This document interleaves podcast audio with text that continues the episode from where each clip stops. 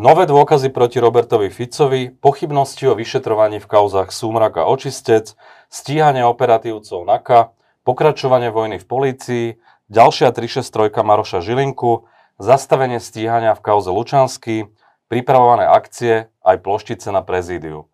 Aj to sú témy dnešnej diskusie s policajným prezidentom Štefanom Hamranom. Vítajte v štúdiu Postoj TV. Ďakujem pekne. Dobrý deň, prajem. Pán Hamran, Robert Fico mal pár dní dozadu tlačovú besedu spolu s Robertom Kaliňákom, na ktorej povedal, že sa chystá nové obvinenie jeho osoby a že má súvisieť s tým, že oni ako organizovaná zločinecká skupina zbierajú informácie o policajtoch Čurilovcoch a verejným spôsobom ich potom prezentujú. Je to pravda, alebo počuje trávu rásť? Ja som zachytil tieto informácie na ich tlačovke a aj som sa pýtal našich kolegov a samozrejme to kategoricky odmietli, takže my to považujeme za nezmysel. To však neznamená, že v budúcnosti nemôžu byť tieto osoby opakovane obvinené. Ale to, čo tam odznelo na tej tlačovke, bol som informovaný, že nemá reálny základ. Takže to považujeme ako ďalšiu tlačovku, ktorá mala byť zrejme teatrálna a odvádzať pozornosť od podstaty veci. Keď hovoríte, že nie je vylúčené, že tieto osoby budú ešte obvinené, je nejaký reálny základ alebo nejaké nové dôkazy, ktoré by nasvedčovali tomu, že Fico a Kaliňák a ďalší môžu byť znova obvinení v nejakej veci? To by som týmto smerom nešpekuloval, lebo nemám také informácie, ale nedá sa vylúčiť, pretože vidíme, že ľudia, ktorí fungovali v tej pyramíde alebo v tom systéme počas vlády Roberta Fica, sa navzájom usvedčujú. Tí ľudia vypovedajú, a popisujú skutky, ktoré majú trestnoprávnu relevanciu. Takže nedá sa vylúčiť, že niektoré veci budú uchopené v tej trestnoprávnej rovine a vyšetrovateľ vo veci začne. Ak tam bude taká dôkazná situácia, tak samozrejme vznesie aj obvinenie. Ale dnes predpokladať, že ten trestnoprávny vývoj sa jednoducho nedá, pretože striktne závisí od dôkaznej situácie v tom danom konkrétnom prípade. Hovoríte, že to berete ako jednu z ďalších tlačoviek. Môže tam byť aj nejaký konkrétny motiv, možno výpoveď niekoho voči Robertovi Ficovi, o ktorej verejnosť nevie a že tá ho nejakým spôsobom znervozňuje? Ja si neviem celkom jasne predstaviť, že Robert Fico alebo ktokoľvek iný má z prebiehajúcich vyšetrovaní nejaké relevantné informácie. To znamená, že my máme také informácie a aj sa nám to javí, že tá nervozita v tých určitých kruhoch stúpa práve preto, že nemajú prístup k relevantným informáciám. A keď nemáte prístup k relevantným informáciám, tak sa snažíte takýmto spôsobom spochybňovať tie vyšetrovania lebo tá tlačová konferencia nemala absolútne žiadny reálny základ, takže nevidím zmysel také tlačovky robiť z jeho strany. Iba tie, že snaží sa nejakým spôsobom nabudiť atmosféru, že majú relevantné informácie z prostredia vyšetrovania, ale v skutočnosti nemajú. Robert Fico by možno túto trošku namietal, lebo na tej tlačovke hovoril o vymyslených úradných záznamoch, o svedkoch z druhej ruky. On uvedol aj konkrétny príklad, že nejaký svedok nebol menovaný v tom úradnom zázname. Bolo tam, že menovaný uviedol, že Robert Fico a Norbert Bodor koordinovali nejakú činnosť. Pričom tento svedok vraj nikdy pritom nebol, ako by sa mali ako keby že dohadovať. Že toto je možno jedna taká námietka, že ako keby že vyťahujete z klobúka svedkov, ktorí nie sú v záznamoch menovaní, že ich vlastne fabrikujete, tie úradné záznamy. Že to je tá informácia znútra vyšetrovania, asi na ktorú narážal. Ja si myslím, že tieto veci už boli riešené aj na súdoch, že naši vyšetrovateľia nejakým spôsobom fabrikujú tie dôkazy alebo svedkov, ktorí vypovedajú o nejakých skutočnostiach a bolo to všetko vyvrátené. Skôr na súdoch sa zhodli naše nezávislé a nestranné súdy v tom, že aj NAKA versus úrad inšpekčnej služby, keď bol ten spor, každý chcel každého stíhať, tak skôr sa priklonili na stranu tých vyšetrovateľov, že bolo relevantné tam ten postup tých vyšetrovateľov vo vzťahu k úradu inšpekčnej služby boli tam tie podozrenia, že dochádza no, ale nedávno boli obvinení operatívci NAKA v podstate v tej istej veci, viem. čiže to úplne celkom nesedí vecne, čo hovoríte. A, áno, viem, ale to je opakovane postup úradu inšpekčnej mhm. služby a ich postupy už boli spochybnené na nezávislých a nestranných súdoch. Čiže predpokladáte, že to dopadne rovnako? No, my sme o tom presvedčení. Že tí operatívci NAKA budú rovnakým spôsobom ako vyšetrovateľe NAKA okolo Čurilu zbavení no, oni nie sú úplne zbavení ešte všetkých obvinení, ale že bude to podobný postup, že to súd rovnakým spôsobom spochybní to stíhanie. No, je tam viacero nezrovnalostí. Predpokladáme, že áno, pretože poznáme tú situáciu a tí vyšetrovatelia vedia, čo spravili a čo nespravili. Okrem toho je pre nás podozrivé, ak ten istý vyšetrovateľ, ktorým toho času zniesol obvinenie, znesie teraz operatívnym pracovníkom, ktorí pracovali na identickom prípade.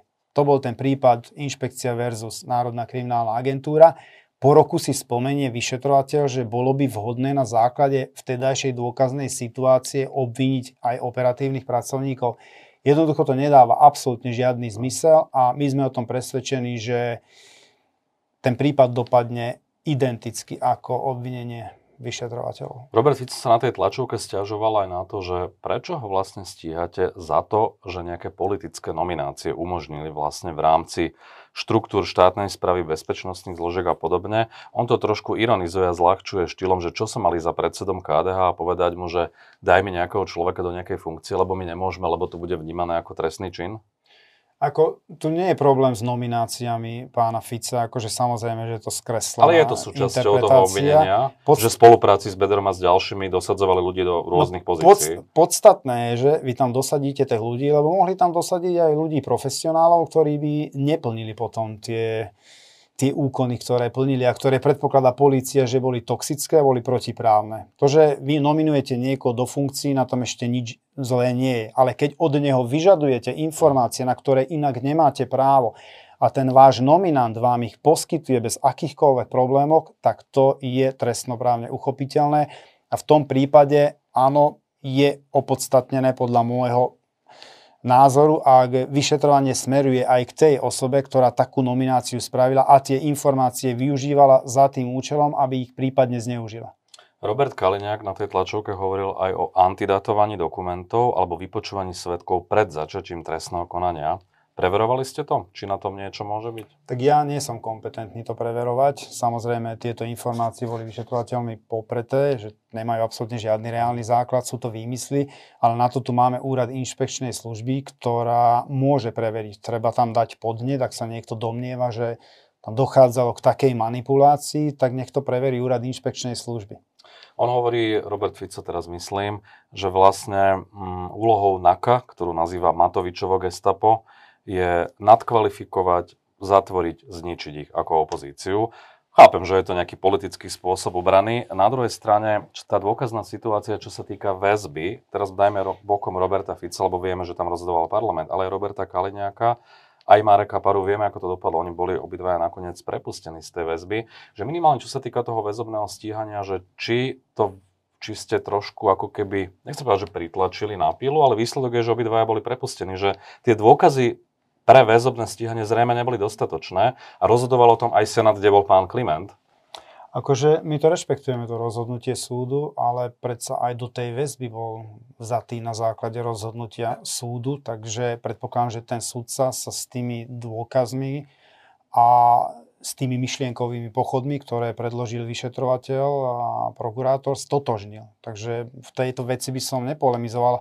Okrem toho, je potrebné vždy skúmať dôvody toho väzobného stíhania. Ak pominú napríklad sa vykonajú určité procesné úkony alebo nie sú tam ďalšie dôvody na to, aby tá osoba bola väzobne stíhaná, tak je povinnosť tieto osoby prepustiť. Podľa môjho názoru aj pán Kaliňák tak či tak časom by sa bol pustil, ak by sa vykonali tie procesné úkony, ktoré bolo potrebné vykonať. Ste si istí, že tá dôkazná situácia, teraz mám na mysle kauzu Súmrak, kde stíhaný Robert Fico, Robert Kaliňák je natoľko silná, že to bude viesť až k podaniu obžaloby voči ich osobám? Tak to ja teraz si nedokážem trúfnuť povedať, že Lebo sú rôzne polemiky, že či to uznesenie sú... je dostatočne neprestrelné. Áno, len treba sa konečne v tejto spoločnosti podľa môjho názoru spolahnúť na tých, ktorí sú relevantní. A to je určite vyšetrovateľ ako OČTK, je to prokurátor a súd, nezávislý a nestranný. Oni rozhodnú o tom, či tie dôkazy, to dôkazná situácia, ktorú zadokumentovala Národná kriminálna agentúra vo vzťahu k týmto pánom, je natoľko silná, že títo ľudia môžu byť právoplatne odsúdení. Ten... Čo tam vy považujete za kľúčové v tom uznesení? Z hľadiska dôkaznej situácie. Tak ja by som nechcel špekulovať, lebo ja som dôkazy nevidel. Ja naozaj nemám prístup k tým dôkazom. Na to uznesenie bolo medializované, bolo aj dokonca voľne prístupné na internete. To áno, v uznesení vidíte, že zhruba ako postupovali tí vyšetrovateľi, ale nevidíte tie dôkazy, ktoré boli vykonané, že aké sú. Ja som nečítal svedecké výpovede, do akej miery uh-huh. usvedčujú tí nominanti bývalej vlády, konkrétne týchto funkcionárov, ktorí ich dali do funkcie a, a prípadne že zneužívali tú svoju právomoc. Do akej miery môže Robertovi Ficovi, ale prenesenie Robertovi Kaliňákovi uškodiť eh, svedectvo Ludovita Makoa, ktorý vypovedal niekedy koncom mája, že na stretnutiach s Františkom Imrecem bol svetkom aj rozhovoru medzi Imrecem a Ficom telefonického. Imrece sa mal vrátiť zo spoločného stretnutia s Ficom a mal sa akože rozčulovať, že mu dal nejaký pokyn, aby rozšíril jeden projekt e-kolku e, v rámci finančnej správy, aby ho dal konkrétnemu človeku, blízkemu politikovi smeru a mali to vlastne realizovať cez nastrčenú švajčiarskú firmu. Inými slovami, Mako vypovedá, že Imrece dostával priamo pokyny od Roberta Fica. Že mu to aj sám povedal a aj bol svetkom nejakého ich telefonátu. Môže toto Ficovi reálne uškodiť? Tak určite áno ak niekto, ak svedok procesne takýmto spôsobom... Lebo je to z druhej ruky, preto sa na to vydám. Tak akože tam môžu byť aj ďalšie dôkazy, ktoré budú svedčiť identickým spôsobom o tom, že to prebiehalo takto. To znamená, môže tam byť kombinácia dôkazov, nemusí tam byť len táto svedecká výpoveď, ale osobne si myslím, že každá svedecká výpoveď nominantov, ktorí v tom systéme boli, lebo iní nemôžu vypovedať. On, oni boli tí priami svetkovia, alebo aj nepriami. To boli tí funkcionári, ktorí boli na tých príslušných stupňoch riadenia velenia tých jednotlivých štátnych orgánov, ktorí mohli vnímať také korupčné alebo iné správanie jednotlivých top funkcionárov. Takže ja si osobne myslím, že každá svedecká výpoveď, ktorá má relevanciu a ktorá sa potvrdí prípadne ďalšími svedeckými výpovediami alebo ďalšími dôkazmi, samozrejme môže byť priťažujúca a aj na základe nej môže dojsť nejakému odsudzujúcemu rozsudku. Aj v prípade, že je z druhej ruky tá výpoveď, že to skôr ako keby skladá tú skladačku alebo tú mozaiku postupne. Tak nemyslím, že samotná výpoveď, ak je z druhej ruky, bude postačujúca, ale na to je to vyšetrovanie, preto je to náročný proces v rámci prípravného konania, aby policajti zhromaždili aj ďalšie dôkazy, ktoré budú podporovať napríklad tie tvrdenia, ktoré pán Mako vyslovil. Robert Fico samozrejme sa bráni aj spôsobom, že celé je to vlastne komplot tejto vlády a poukázal pred jeho obvinením, myslím, že dva týždne predtým to bolo, že ste sa mali stretnúť s Hegerom, s Matovičom, s pánom Mikulcom a s pánom Spíšiakom. Prebehlo takéto stretnutie? Prebehlo také stretnutie a dokonca prebehlo na útvare osobitného určenia a to stretnutie som dokonca ja organizoval. A čo bolo? A bolo cieľom? niekoľkokrát e, presúvané, alebo ja som mal dovolenku, potom aj oni nemali čas. No predmetom toho rokovania bola reforma policajného zboru. My na to, aby sme spustili v druhom pôroku druhú časť tej reformy, potrebujeme nejaké financie. A predstavili sme premiérovi aj ministrovi financí našu predstavu za prítomnosti ministra vnútra, bol tam aj poradca pána ministra, pán Spíšiak a boli tam aj môj viceprezident, riaditeľ kancelárie, a na plátne sa to prezentovalo. A tam sme vysvetlili, že ako bude prebiehať tá reforma, čo možno od nej očakávať a čo potrebujeme na to zo štátneho rozpočtu, aby sme takú reformu vôbec vedeli spustiť. To rokovanie trvalo viac ako 3 hodiny. Od toho okamihu sme sa už stretli znova, takže tie rokovania prebiehajú a predmetom tých rokovaní je naozaj veľmi seriózne vyjednávanie o tom, akým spôsobom dokážeme vyfinancovať tie reformné kroky, ktoré podľa nás je nevyhnutné spraviť v priebehu tohto kalendárneho roka. Je z toho nejaký záznam, aby si to mohla verejnosť overiť, že o čom sa tam hovorilo? Tak záznam z toho samozrejme nie je, pretože dokumentovať také niečo nemá zmysel z nášho pohľadu. Bolo to skôr pracovné stretnutie, kde pán premiér aj pán minister financí chceli mať nejakú ucelenú predstavu o tom, že čo polícia pripravila lebo to sú zásadné zmeny, ktoré môžu výrazným spôsobom ovplyvniť vnútornú bezpečnosť tohto štátu. Čiže ale vy vylúčujete, že by sa tam riešilo stíhania Fica, Kaliňáka, Páru a tých chaos, o ktorých hovoríme? Tieto nezmyselné obvinenia ja kategoricky odmietam. Ja naozaj neviem, počúval som to už niekoľkokrát, že Matovičová polícia a Matovič to riadi. Bol by som rád, ak by už niekto povedal, akým spôsobom, ako to prebieha, ako, kto koho úkoluje, veď mali by tam byť politickí nominanti. Tak on vychádza zrejme z toho, že primárne stíhate najmä nominantov opozície.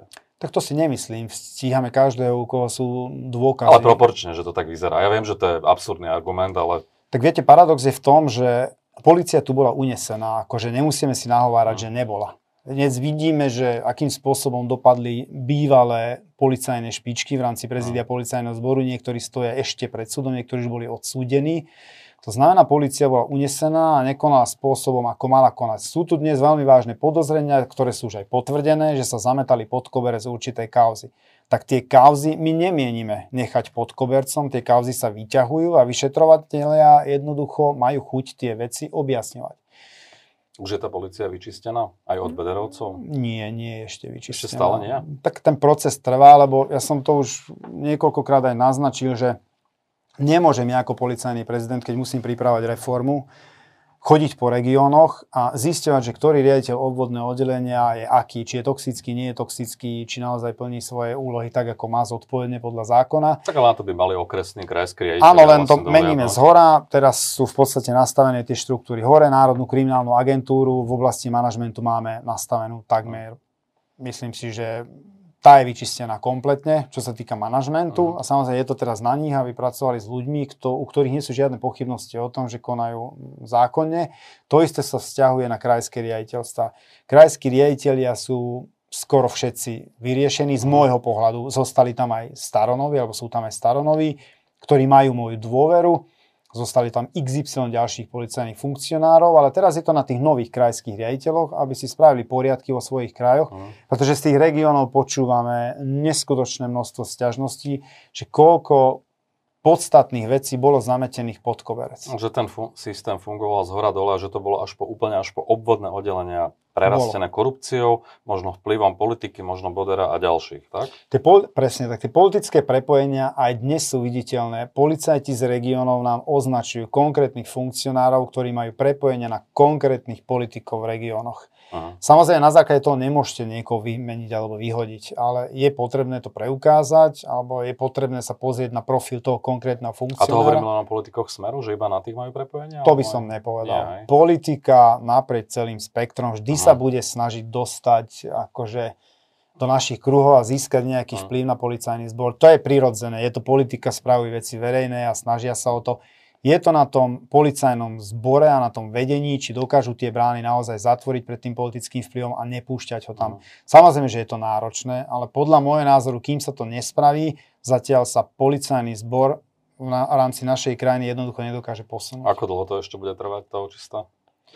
Podľa mňa v priebehu tohto roka, začiatkom budúceho roka, ja si myslím, že budú tie štruktúry nastavené tak, že môžeme si povedať, že minimálne manažment policajného zboru je nastavený tak, ako má. Sú tam profesionáli, sú tam naozaj morálne správne nastavení policajti a sú to aj odborníci. Potom bude už na nich, lebo oni majú tú dôveru. Ja som im aj povedal jednu zásadnú vec.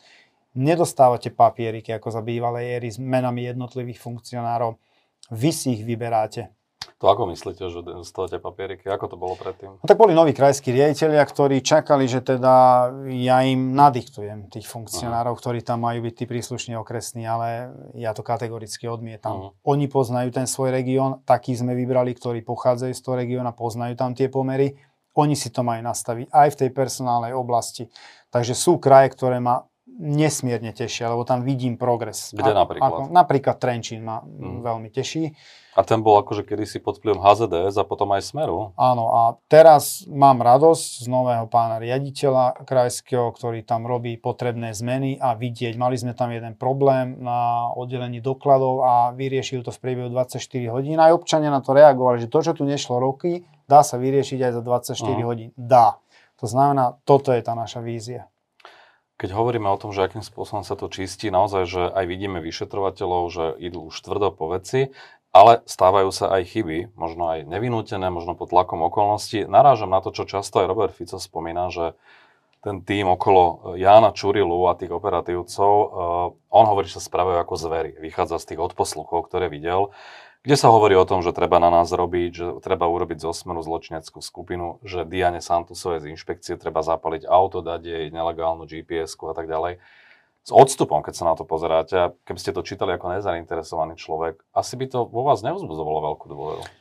To, že treba spraviť zo smeru zločineckú skupinu, myslím si, že netreba. A tú vetu by som radšej nepokračoval. Netreba z nich robiť zločineckú. Lebo ale, ňou sú? Tak ste to, to mysleli? To, to by som si nedovolil tvrdiť, ale, ale uvidíme, ako dopadnú ich nominanti na súde. Ak ich nominanti dopadnú na súde spôsobom, ako uvažovali naši vyšetrovatelia na základe dôkaznej situácie, tak môžeme povedať, že za vlády Roberta Fica boli do príslušných funkcií dosadení zločinci.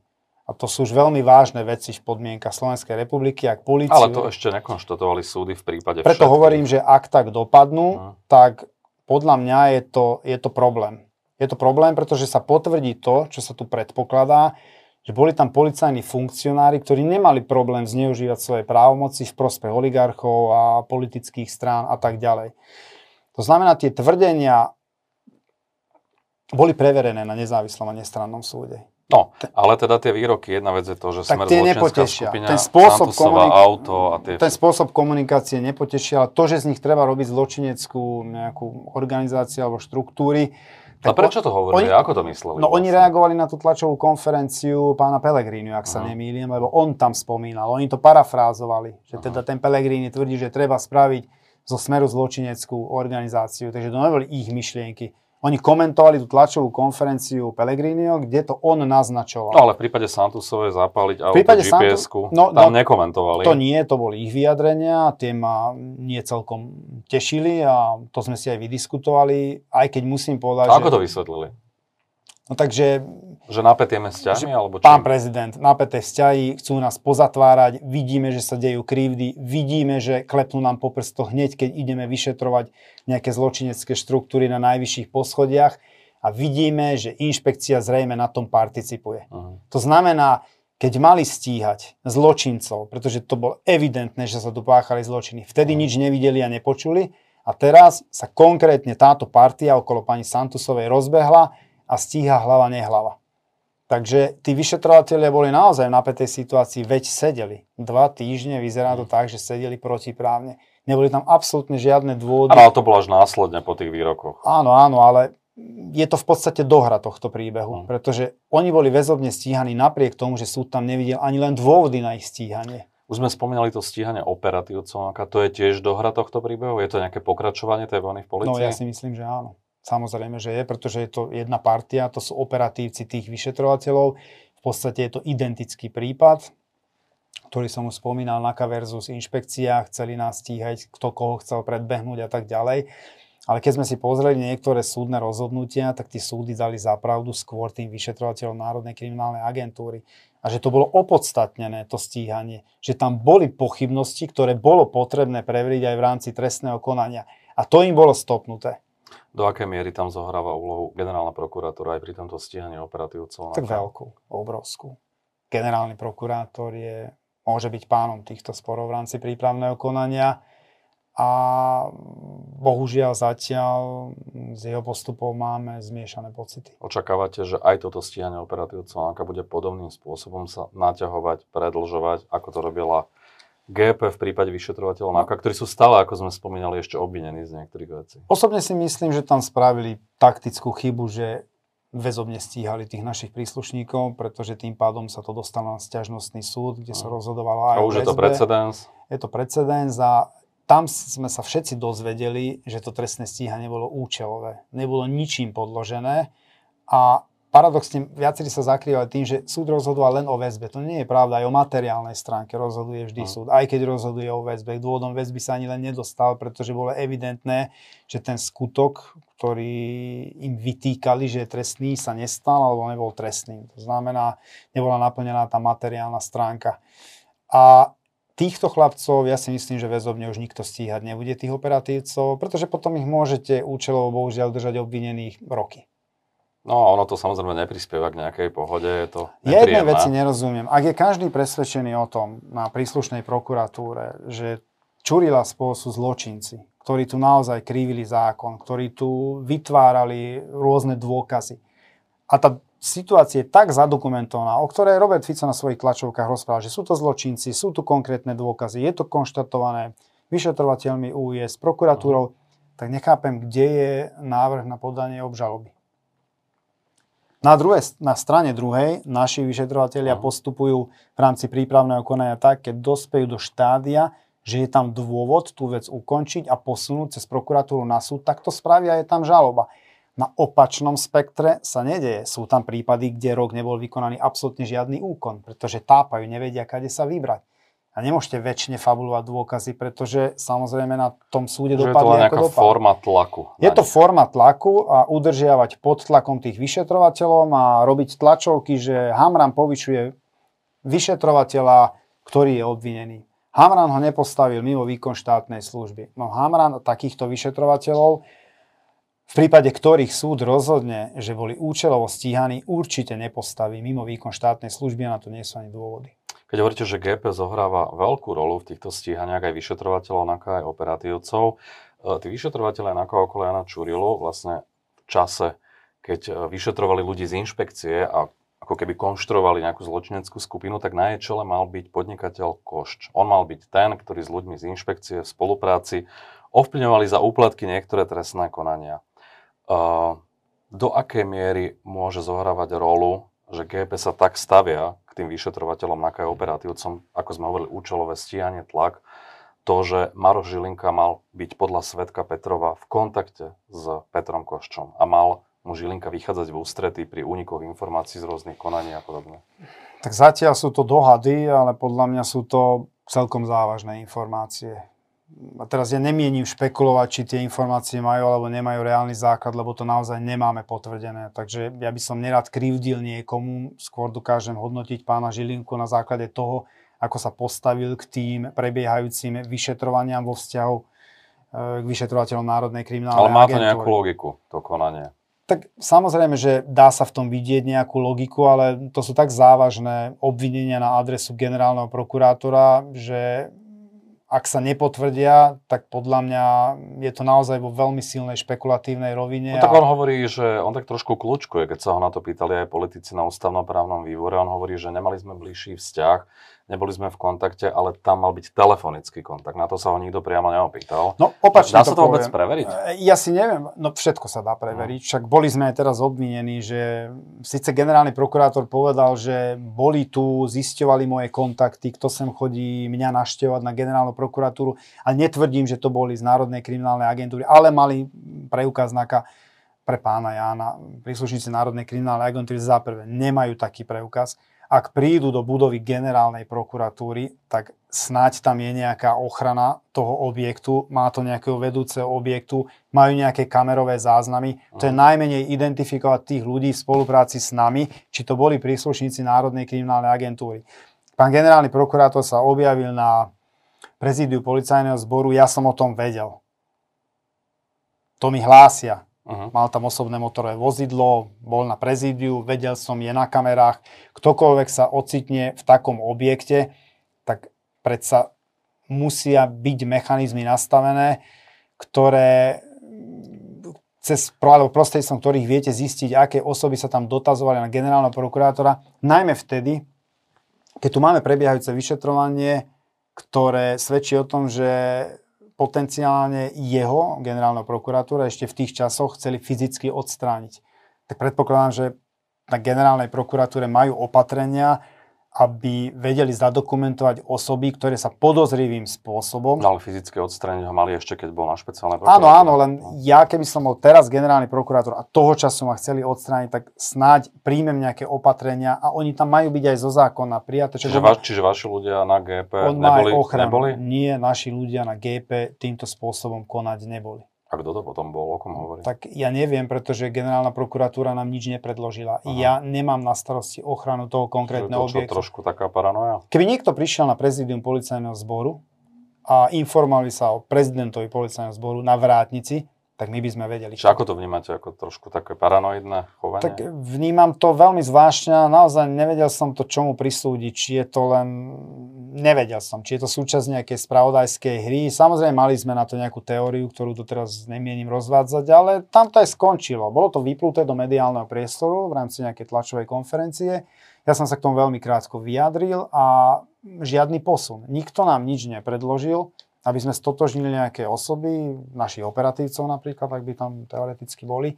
Nič také sa nestalo. Ak niečo také príde, môžem prislúbiť, že budeme súčinní a budeme sa snažiť nájsť takých príslušníkov našich radov a zistia, čo tam hľadali. Čiže nepracujete na generálnom prokurátorovi? Tak to by som zasa nevylúčil. To, ja to ani nemôžem vedieť, ani neviem.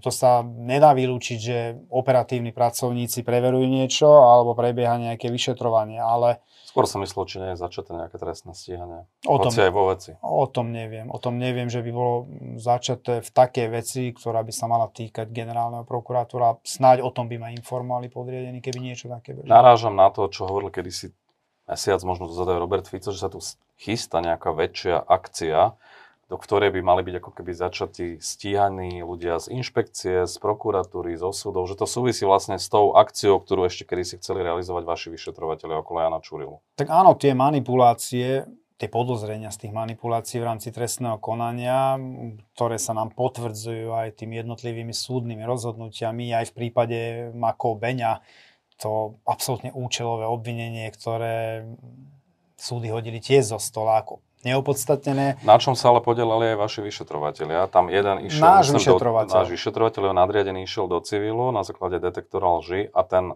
ktorý to reálne na tom pracoval, ten ako dopadol? Tak ten zatiaľ pracuje, odmietol sa podrobiť tomu detektoru, takže ja očakávam, že jeho nadriadený sa s ním bude vedieť vysporiadať, pretože takých vyšetrovateľov, ktorí v prípade veľmi vážnych a serióznych podozrení smerujúcich k jeho osobe sa odmietnú podrobiť nejakému vyšetrovaniu, napríklad na overenie pravdovravnosti, tak ja neviem, či taký vyšetrovateľ, lebo my rozumieme tomu a chápem, že oni majú byť procesne samostatní. Je to ich zodpovednosť. Uh-huh ale keď vyšetrovateľ rozhodne ve veci spôsobom, ktorý vôbec, ale že vôbec nekorešponduje s realitou, tak tam vidíme problém.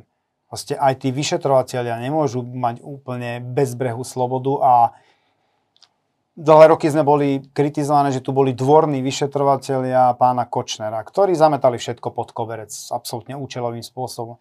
Nadriedený týchto vyšetrovateľov sa na to jednoducho nemôže prizerať ak sú tam veľmi vážne podozrenia a na súdoch tieto prípady dopadajú tak, ako dopadli, napríklad alebo dopadol tento konkrétny tohto vyšetrovateľa, preto som tam nariadil, aby sa tam vykonala kontrola a miesto toho, aby sa jeho nadriedený tomu postavil čelom, tak zutekal do civilu. Ešte jedna otázka späť k tomu Marošovi Žilinkovi.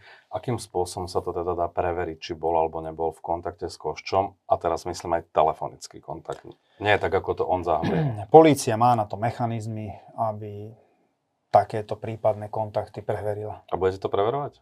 Tak preverujeme každé podozrenie, ktoré má nejakú relevanciu.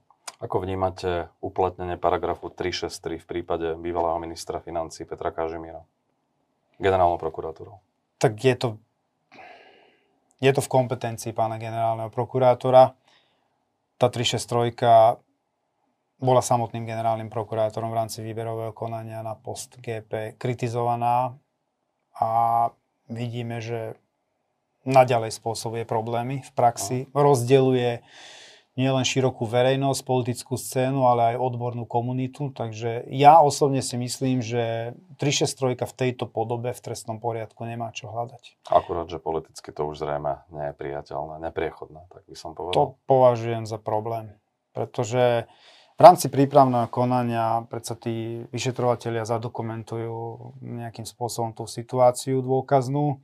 Áno, je tam ten dozor toho prokurátora, ale bolo tu niekoľko súdnych rozhodnutí aj v konkrétnom prípade, ktorý teraz nechcem menovať, že tie postupy vyšetrovateľov boli správne, boli tam dôvody na väzobné stíhanie, bolo, bolo dôvodné to trestné stíhanie a padne 363 zo strany generálneho prokurátora, čo samozrejme potom vyvoláva vášne a, a, a pochybnosti o tom, či tam nedochádza v úvodzovkách zneužívaniu tej 363. Takže ja by som si vedel predstaviť život na Slovensku aj bez tej 363, lebo ak sa nemýlim, e, taká 363 v zahraničí nie je obvyklá. A na to tu máme súdy, nezávislé, nestranné, aby na základe zadokumentovanej dôkaznej situácii rozhodovali o vine a treste. Nemôže vám to skomplikovať života 363 aj v kauzach ako Sumra, kde je obvinený Robert Fico, Robert Kaliňák? Tak ja v rukách tú 363 nemám. A ten... Ale ste na to pripravení, že ju môžu použiť aj v tomto prípade? Sme na to pripravení, pretože videl som už niekoľkokrát použiť 363 veľmi kontroverzným spôsobom. Aj vzhľadom na to, čo sa rozprávalo na polovnickej chate. Malo by to nejaké opodstatnenie asi. No tak zrejme áno, lebo aj tam tá polovnícka chata bola dohodovo kritizovaná, máme tam stíhaného vyšetrovateľa, ktorý no. vyšetrovateľ ten konkrétny skutok a on to vníma ako zastrašovanie a celé to vyšetrovanie vyzerá byť tiež na vode, najmä keď ho vedie námestník eh, krajskej prokuratúry, no. tak je to obzvlášť podozrivé. Nie je to bežné, že námestníci vedú vyšetrovanie v takýchto kauzách alebo prípadoch.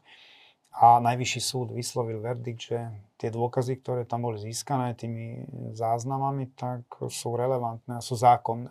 A čo potom teda, ak GP použije 363 v prípade Fica a Kaliňáka? O čom to bude svedčiť? Tak to neviem. Tak k tomu sa ťažko vyjadriť, pretože ten spis on bude mať k dispozícii a po naštudovaní, ak sa on rozhodne, že použije tú 363, predpokladám, že veľmi podrobným spôsobom to vysvetli širokej verejnosti, prečo postupoval v prípade tak politicky exponovaných osôb, ako je bývalý trojnásobný premiér týmto spôsobom, že teda im zastaví to trestné stíhanie alebo Dobre, nebudeme špekulovať, čo uvidíme, ako to nakoniec dopadne, ale aby sme teda boli férovi, nielen na prokuratúre sú tzv. čierne oce. Nedávno, pár dní dozadu, bolo zastavené stíhanie v prípade samovraždy Milana Lučanského, bývalého policajného prezidenta. Áno, prokuratúra ešte ide skúmať na základe sťažnosti rodiny, či to bolo v poriadku. Je to už akože definitívne podľa vás uzavreté, alebo tam ešte prokuratúra môže zvrátiť v podstate priebeh tej kauzy? A môže, ako to vôbec vnímate, prokuratúra, prokuratúra, prokuratúra vždy môže, pretože to dozoruje. Samotná prokuratúra môže vyšetrovať alebo viesť vyšetrovanie v samotnej veci, tak ako v prípade pána Juhása, čo stíha konkrétne je to, ak, co, Myslel som tým, že či to je len ten Spol- je postup len vyslovene, že formálny a nevyhnutný, alebo je to už trošku nadpráca, že to idú ešte skúmať to zastavenie stíhania? Tak keď tam je tá stiažnosť, tak je to obligatórna záležitosť. Ten mm. prokurátor sa tým musí zaoberať. Ja na tom nevidím absolútne nič podozrivé. Uvidíme, ako rozhodnú. Ten prípad je naozaj kontroverzný a, a v súvis... Neprekáža na tom prípade extrémne, že neskutočne veľa dezinformácií uzrelo svetla sveta konkrétne v spojitosti s týmto prípadom. Napríklad, a to politici prevzali bez problémov aj niektoré denníky bulvárne, že Lučanskému bol zaistený mobilný telefón, policia ho mala k dispozícii a ku dnešnému dňu ho nevrátila teda. A ja som to musel vyvrátiť na tlačovej konferencii aj v nejakých, e, v nejakých televíznych debatách, že je to lož. Lučanský na ten úkon, tuším 3. decembra, na vykonanie toho procesného úkonu, kde bol aj zadržaný, prišiel bez mobilného telefónu, čo vyšetrovateľom bolo aj podozrivé, že prezident policajného zboru príde bez mobilného prostriedku spojenia na výsluch, tak považovali to za podozrivé a vnímali to tak, že zrejme Lučanský nechcel aby jeho mobilný telefón bol zaistený. Čiže vy, ale ten, z vášho pohľadu je ten prípad už uzavretý. Vy to považujete za samovraždu a nemáte žiadne nie, nie, my sme to vyšetrovali, vyšetroval to úrad inšpekčnej služby, takže oni to považujú, predpokladám, že keď tak rozhodol vyšetrovateľ, tak e, tie dôkazy, ktoré tam boli, podľa neho zrejme svedčili v prospech tej verzii, že Lučanský spáchal samovraždu. Keď hovoríte o tých všelijakých podsúvaniach, v tomto prípade však vieme, aká bola hystéria po tej e, samovražde, po tej udalosti, ale tam aj Maro Žilinka chcel byť osobne prítomný na nejakej rekonštrukcii a podobne, že neživil trošku také tie konšpirácie, také podsúvania do verejnosti aj on tým svojím ja, správom? Naozaj neviem, prečo sa do toho vložil tak intenzívne. Treba sa jeho spýtať. Možno preto, že práve alebo z toho titulu, že tá história okolo toho prípadu bola obrovská, však sme to videli, tam bolo niekoľko teatrálnych mm, vystúpení zo strany politikov, ktorí naznačovali, dokonca niektorí to na rovinu povedali, že Lučanský bol zavraždený, že som no. ja vtedy, keď som to počul, považoval za absolútny nezmysel.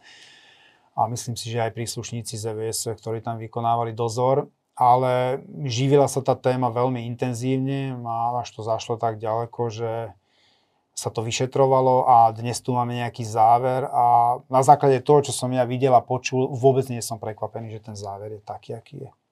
Čo hovorí ten smutný koniec Milana Lučanského o ňom, o policii, o tom prostredí, v ktorom fungoval? Milan Lučanský ja som neskutočným spôsobom očakával jeho nástup, keď menil Tibora Gašpara. To poviem uh-huh. úprimne, lebo uh-huh. my sme tam naozaj dostali svoje zo strany pána Gašpara, boli sme pod obrovským tlakom. A keď prišiel pán Lučanský, tak e, aj chvíľu sme si aj vydýchli. A potom si dovolím povedať, že to bolo ešte väčšie sklamanie ako Tibor Gašpar. Vy ste vôbec netušili, že s kým hral a ak, aké hry? O, o ňom sa hovorilo. O ňom sa hovorilo, že sa pohybuje v prapodivných štruktúrach a má veľmi zvláštne konexie. Však v Maďarsku to stretnutie, mm. Šátor a tak ďalej. Takže boli tam také indície. Vedelo sa, že je politický nominant. Vedelo sa, že koho je to nominant a ale akým spôsobom on začal fungovať na prezidiu policajného zboru, to nás zaskočilo ako po tej stránke profesionálnej, lebo do tých on bol podozrivý okrem iného aj z obzvlášť závažného zločinu príjmania úplatku. Boli to korupčné a tí jeho spoluobvinení, však niektorí tam boli aj právoplatne odsúdení, napokon spáchal samovraždu, ale k tým skutkom sa priznal, takže e, Vyšetrovatelia toho času tvrdili, že na stole majú enormné množstvo dôkazov svedčiacich v prospech Lučanského. Dnes je to už irrelevantné. A vtedy tam aj bol spor z toho, že teda ako sa ukončil ten prípad, že sa zastavilo trestné stíhanie kvôli tomu, že došlo teda k tej tragickej udalosti a nie kvôli tomu, že skutok sa nestal. Aha. Proti tomu sa ich advokát odvolal, bolo to zamietnuté, takže to trestné stíhanie bolo zastavené z toho titulu, že Milan Lučanský zomrel a nie z toho titulu, že skutok sa nestal. To prokuratúra odmietla. Vy ste mi zhruba pol roka dozadu povedali, že v minulosti niekto prestrihol káble na policajnom prezídiu. Bolo to v súvislosti s tým odpočúvaním vašich Viem. vyšetrovateľov NAKY, aby tam, že vlastne po polnoci tam, keď niekto tam pošiel, že to nezaznamenalo ten systém vlastne, že sa tam pohybuje, že tam niečo robí, nejaké úkony. Ste zistili, že kto to bol? E, mali sme podozrenie a ten dotyčný si aj dal žiadosť do cíle, že odišiel z nášho útvaru, poslali sme na detektor, tomu sa odmietol podrobiť, ale tá toxicita na prezídiu bola tak vysoká. Tam bolo toľko toxických ľudí, že to mohol spraviť ktokoľvek z tej Národnej kriminálnej agentúry alebo ďalších útvarov, ktoré boli v podriadenosti napríklad prvej viceprezidentky alebo viceprezidenta. Takže ku konkrétnemu menu sme sa nedopátrali, ale mali sme tam podozrenie, to človeka sme preverili a ten si dal žiadosť. No a teda ten motív bol aký? On sa k tomu asi nevyjadril, respektíve asi to zahmlieval, ale teda z vášho pohľadu. Predpokladali sme, že tam potrebovali umiestniť aj tie zariadenia, prostredníctvom ktorých e, vykonávali monitoring tých priestorov, kde vyšetrovateľia vykonávali tie vyšetrovania, takže mohlo to mať súvis s tým, alebo len... No, tak tie odposluchy boli legálne, takže to im zasa nechcem krivdiť, ale, ale zrejme potrebovali docieliť, aby tam určitý pohyb osôb nebol zaznamenaný. Ďakujem za rozhovor. Ďakujem za pozvanie.